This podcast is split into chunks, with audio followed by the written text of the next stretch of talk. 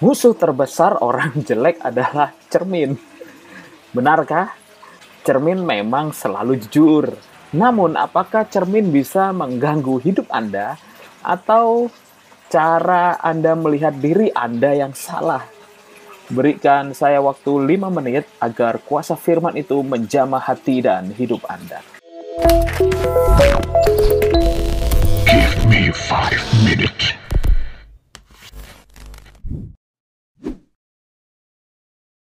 Orang bilang manusia diciptakan tidak sempurna. Apakah benar demikian? Dan kalimat itu menjelma menjadi sebuah standar penilaian seseorang tentang siapa dirinya. Ada beberapa orang menerima standar itu dan pasrah. Namun ada juga beberapa orang yang berjuang melawan dengan segala upaya untuk menutupi kelemahannya. Salah nggak ya? Yang pertama harus diubah adalah pengertian tentang baik dan buruk yang ada dalam pikiran Anda. Pernahkah Anda bertanya mengapa untuk sesuatu yang baik banyak sekali istilahnya? Misalnya indah, cantik, ganteng, lucu, imut, menyenangkan, bahenol, aduhai, dan sebagainya. Atau mungkin Anda punya istilah sendiri untuk menerjemahkan ekspresi Anda. Namun, coba saudara pikir, tidak banyak kata untuk mendefinisikan kata jelek. Semuanya sama dan sangat diskriminatif, memojokkan, dan sedikit kedengarannya menghina. Anda yang merasa punya kekurangan akan sependapat dengan saya. Mengapa demikian? Karena mindset, saudara. Ya, mindset Anda yang salah. Anda menetapkan standar dalam pikiran Anda dengan keliru dan itu yang dapat mempengaruhi hidup Anda dan melemahkan daya juang Anda dan mengurung Anda dalam kurungan keminderan. Bahaya itu saudaraku. Itu bisa membuat hidup Anda gak ada harapan. Jadi yang pertama yang harus kita ubah itu adalah sudut pandang. Bagaimana Anda melihat diri Anda tentunya berdasarkan bagaimana cara Tuhan melihat Anda. Mari kita baca firman Tuhan. Kejadian 1 ayat 26 sampai 27. Berfirmanlah Allah, baiklah kita menjadikan manusia menurut gambar dan rupa kita. Baiklah kita menjadikan manusia menurut gambar dan rupa kita supaya mereka berkuasa atas ikan-ikan di laut dan burung-burung di udara dan atas ternak dan atas seluruh bumi dan atas segala binatang yang merayap di bumi. Maka Allah menciptakan manusia itu menurut gambarnya. Menurut gambar Allah diciptakannya dia, laki-laki dan perempuan diciptakannya mereka. Mungkin Anda melihat dengan cara pandang Anda bahwa tidak ada satupun manusia diciptakan tanpa kekurangan. Betul tidak?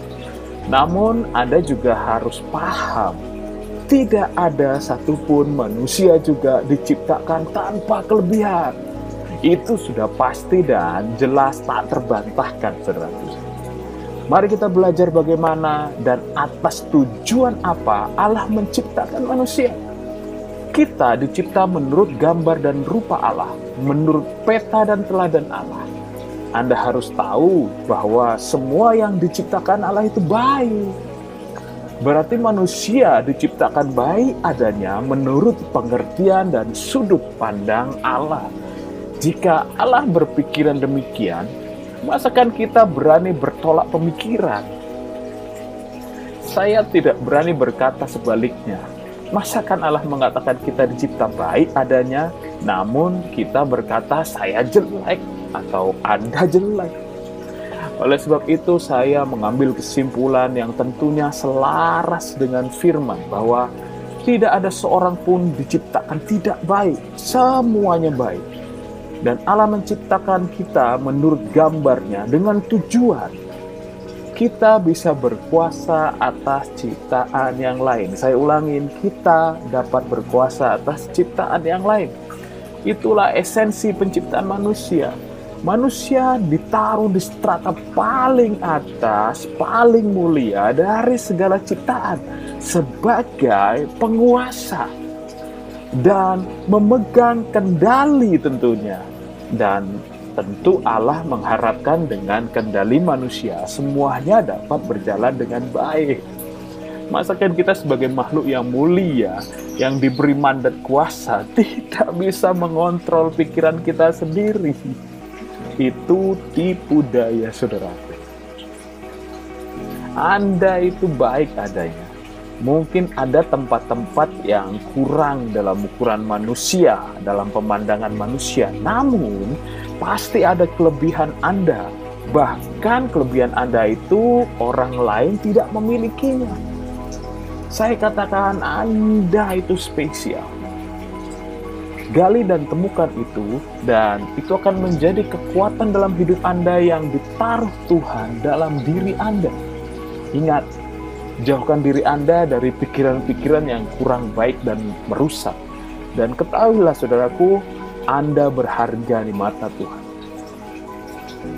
Semoga firman Tuhan menerangi hati dan hidup Anda. Tuhan Yesus memberkati Anda.